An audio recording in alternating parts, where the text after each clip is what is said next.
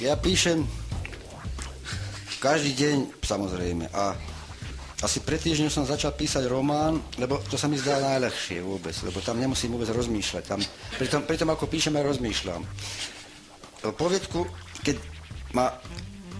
Uh, je to obs, obsiahne, podrobne treba hovoriť. Že,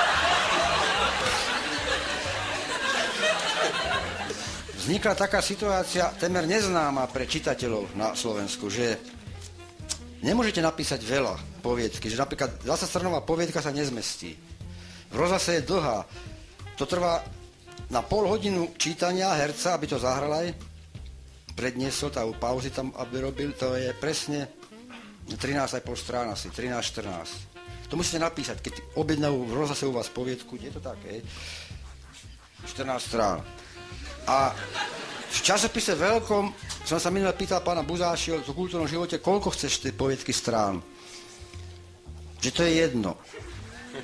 Tak hovorím, 20, hovorí, no tak áno, no tak dáme tam to, môžeš nejako, že by bolo možné eventuálne, ale to, potom sa zistí, to asi veľa. Tak hovorím 10. Áno, 8, Rudo, najlepšie 8. No. To tak presne ide, že ten sazač, ten čo to, tak.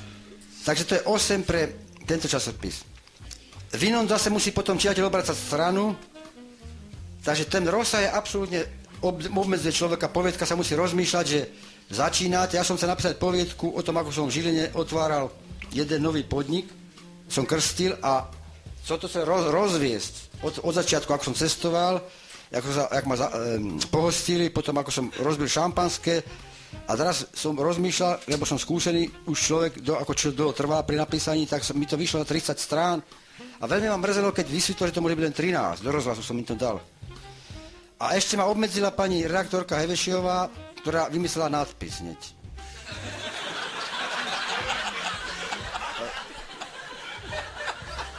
Že, ale to bol taký nadpis, no to je strašne ťažko.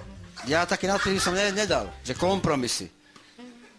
Tak nejako estet som tam musel pridať jedno slovo, aby to bolo krajšie, som napísal bezbolestné kompromisy.